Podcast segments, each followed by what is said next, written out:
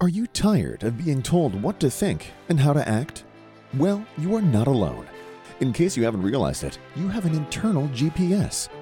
It knows all you need to know about how to live your life. So it's about time you stopped letting the media and the government tell you what is true for you. In fact, it is exactly that time. It's time to think for yourself. And here to make sure you're doing just that is your host, mediator, author, and lawyer, Carol Gold.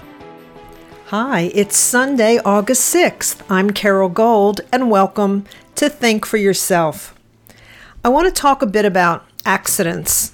Actually, accidents, coincidence, I don't believe in either of them. I believe that everything happens for a reason. And sometimes the reasons are very hard to discern, and sometimes we only get to figure them out in hindsight. And other times, the reasons are so obvious that it's almost comical, except in situations where funny things are not happening. So before I go down the road of recent, what I call synchronicity, or things happening specifically at a specific time and for a specific purpose, let me just back up a little bit and talk about one of the foundational blocks, I guess you could say, or pillars in the founding of this country, the United States, were Judeo-Christian values. And that's evident in Washington, D.C. You see representations of Moses, of the Ten Commandments, of excerpts from the Bible on buildings and in buildings, on the Supreme Court. You see these representations, and when you read the founders, you understand that their allegiance to, I guess you would say, their faith in the history of Judeo-Christian values was an integral part of what drove them and how they framed the Bill of Rights and the Declaration of Independence before that. So, as a Jew, let me just address a specific, I guess you would call it a book in Judaism, which is called Pirkei Avot. Pirkei Avot means the chapters or the ethics of the fathers. That's the name of the book. And it's really a compilation of ethical teachings and maxims from rabbinic Jewish tradition. And it's part of Jewish ethical literature. One of the things in Pirkei Avot says that you must judge every person favorably.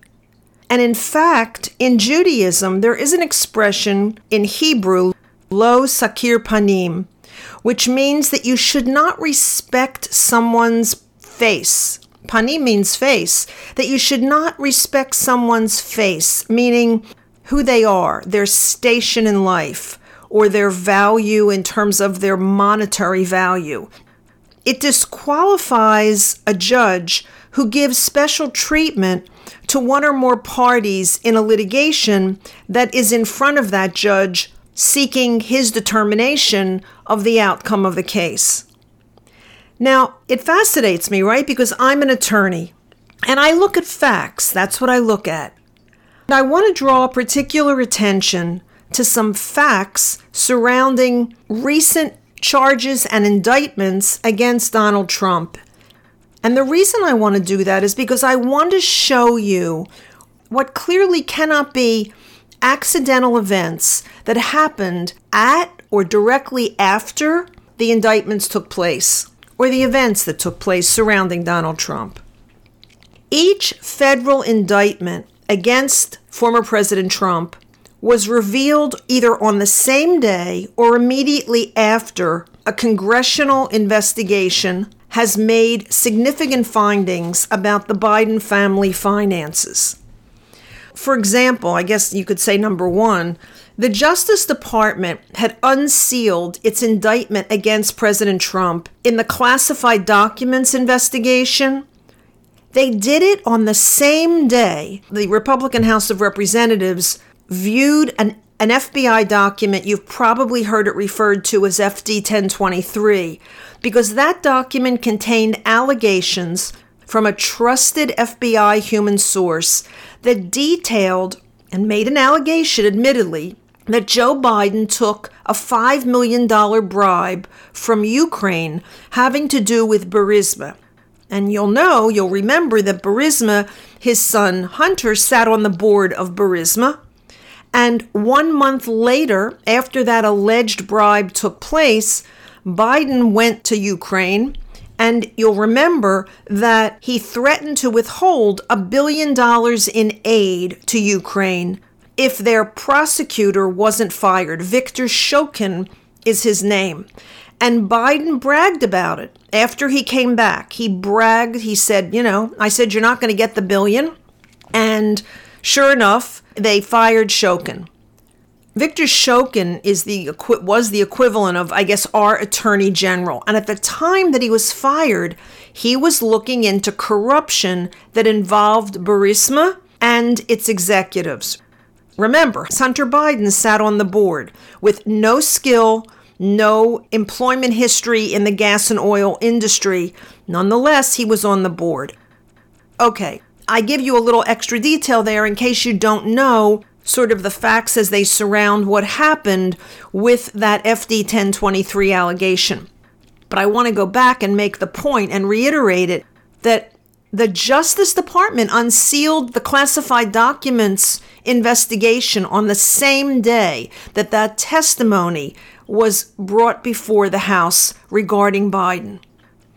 Then, on July 26th, a plea deal that Hunter Biden had entered into in a federal criminal case against him unraveled when the U.S. District Judge Maryellen Noreika questioned whether or not a provision in that plea deal amounted to essentially a get-out-of-jail-free card for Hunter Biden. It was called a get-out-of-jail-free card in essence, and I'm calling it that, for the simple reason that it protected him from any future investigations having to do with anything relating to what was his representation of foreign entities in Washington, D.C.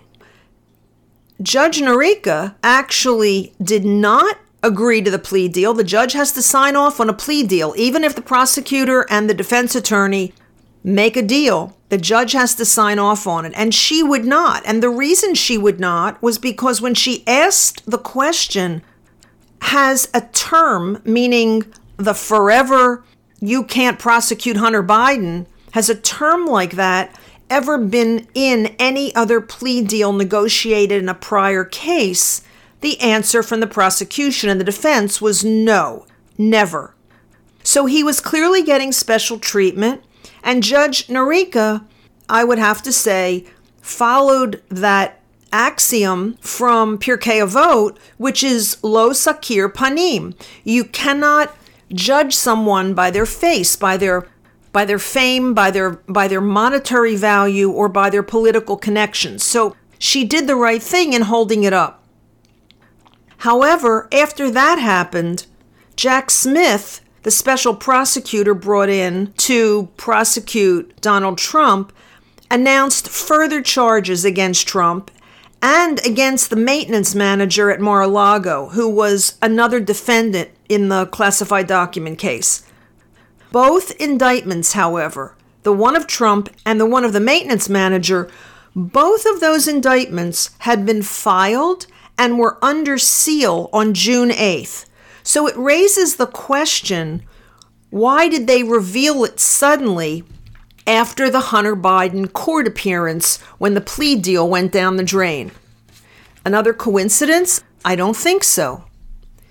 And then 2 days after, the two IRS whistleblowers, Shapley and Ziegler, testified to Congress that the FBI and the IRS sabotaged their efforts to pursue an investigation into Hunter Biden's financial transfers and payments that he received from Ukraine and other foreign entities. That was July 27th that they testified. I watched that entire testimony, and in fact, I spoke to it in detail in a prior podcast. And by the way, at the moment, let me correct something. in that podcast, when I talked about their testimony, I said one IRS agent and one FBI agent testified, and I want to correct that. Both Shapley and Ziegler were IRS agents. I think Shapley was higher ranked. He was managerial, and Ziegler was lower ranked, but their testimony was stunning. And remember, 2 days later, after that testimony, is when Donald Trump on July 29th received a letter saying that he was the target of an investigation into the January 6th riot at the Capitol. And then when Devin Archer, Hunter Biden's partner, came forward and testified that President Biden had sat in on calls with Hunter Biden's business associates approximately 20 times over a 2-year period, and that testimony directly contradicted President Biden's claims that he had no knowledge of his son's business dealings. The next day, after Devin Archer testified, the Justice Department and Jack Smith announced a criminal indictment against President Trump in connection with his efforts to reverse the results of the 2020 election and events surrounding the January 6th riot at the Capitol. So what is going on?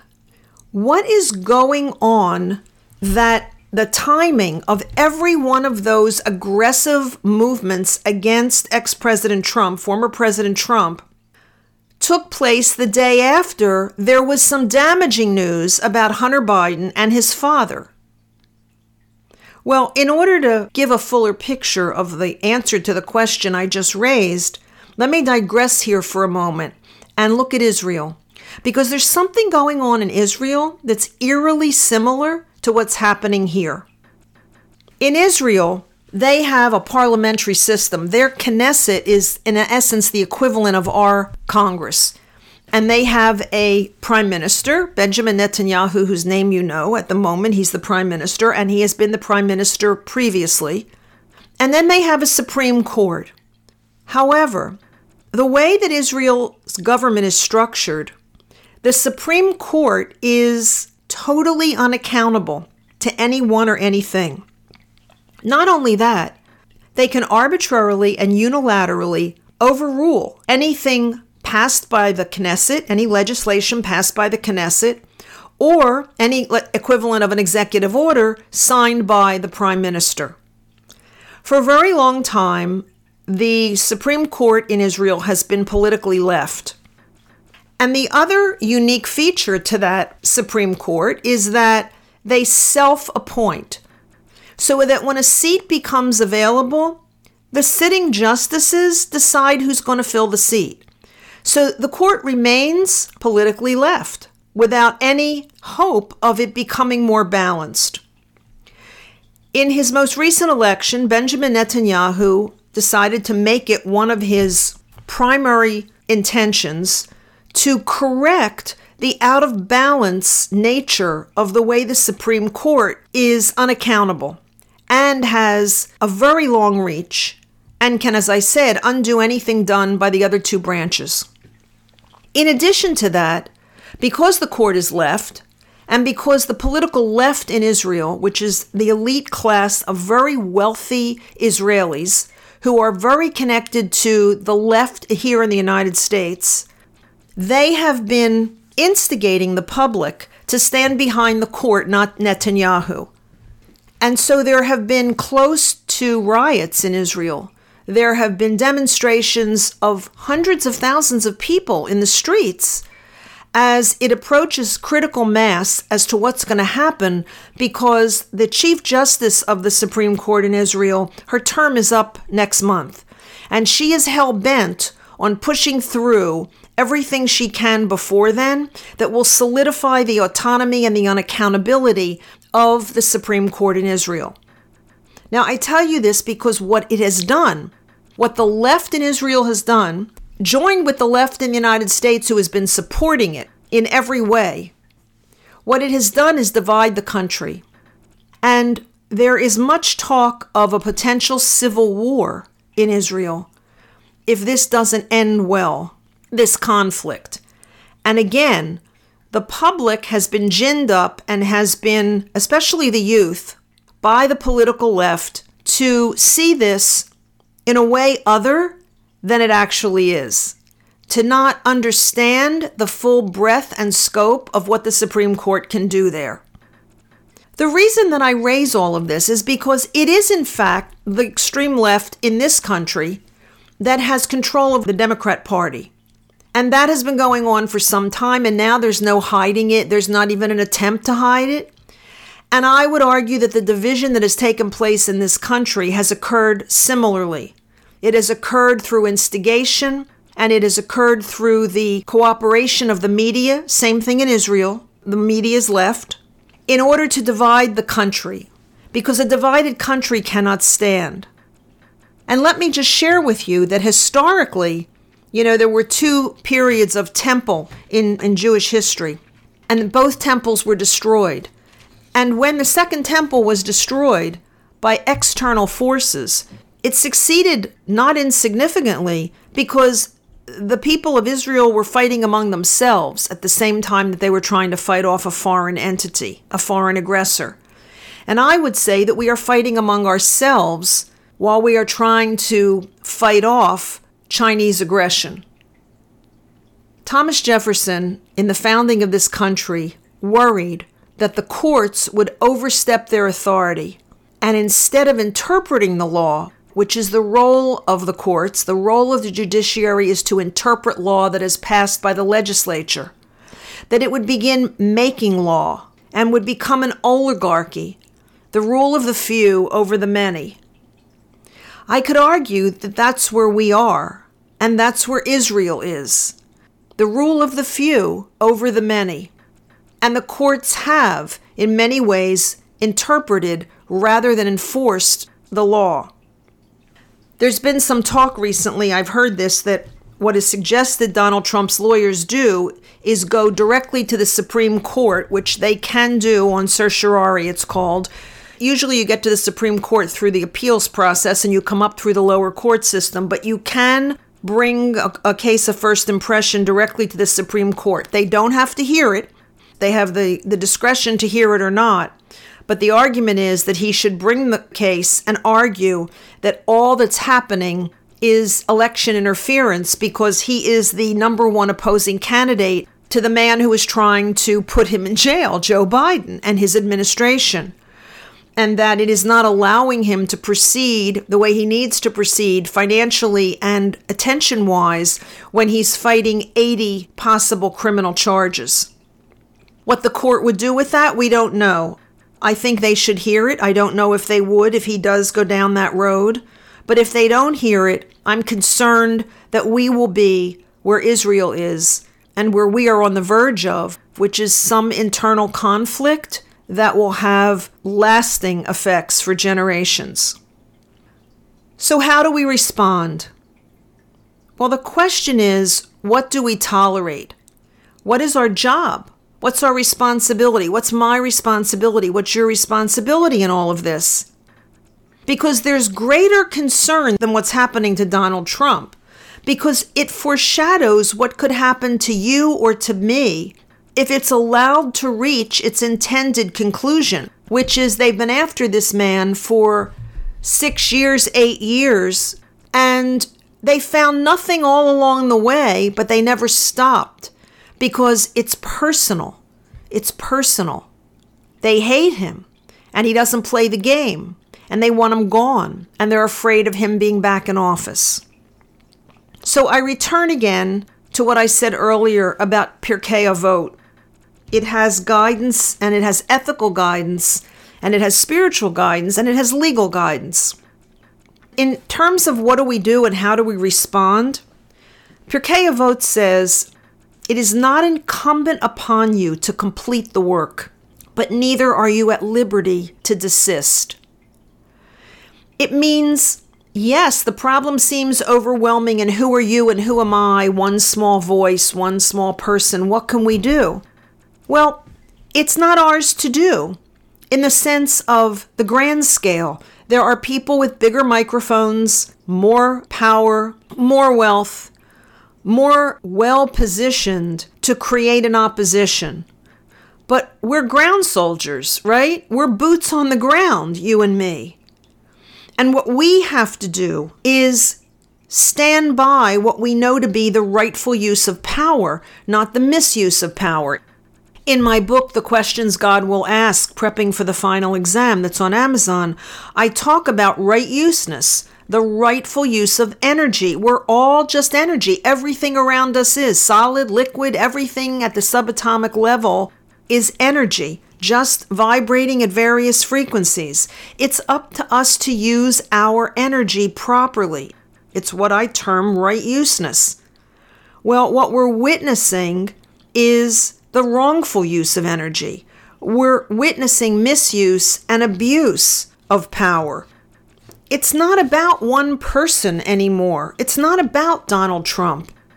It's about the value and the right useness of the constitutional system under which this nation was founded, and whether we continue to be governed by it and guided by it and restrained by it, or whether we allow ourselves to be governed by corruption, lies, and tyranny. Each of us needs to make that decision for ourselves, and then each of us needs to speak and act accordingly. There are no accidents. The timing of events around Donald Trump are so undeniably entwined with bad news about Joe Biden's corruption, his son's corruption, their payments from foreign entities, many of them not our allies, in fact, our adversaries. It's plain on its face. If you know those facts, if you've taken in enough news to know the facts, then it's incumbent upon you to talk about it every chance you get to everyone you can. Because again, we don't have national microphones, but we're foot soldiers, and we encounter every day people who can have their eyes and ears and minds open by being spoken to with respect, but also spoken to with truth. And the facts speak the truth. Thanks for listening. I'm Carol Gold. I'll be back here again next Sunday. And until I am, by all means, think for yourself. Carol thanks you for spending your valuable time with her. It is her mission to empower you to remember how smart and capable you are. Be sure to check out Carol's website, carolgold.com. That's Carol with an E, gold.com. Please leave a review and subscribe here so you'll be alerted to Carol's next podcast. Until then, above all else, remember, it's time to think for yourself.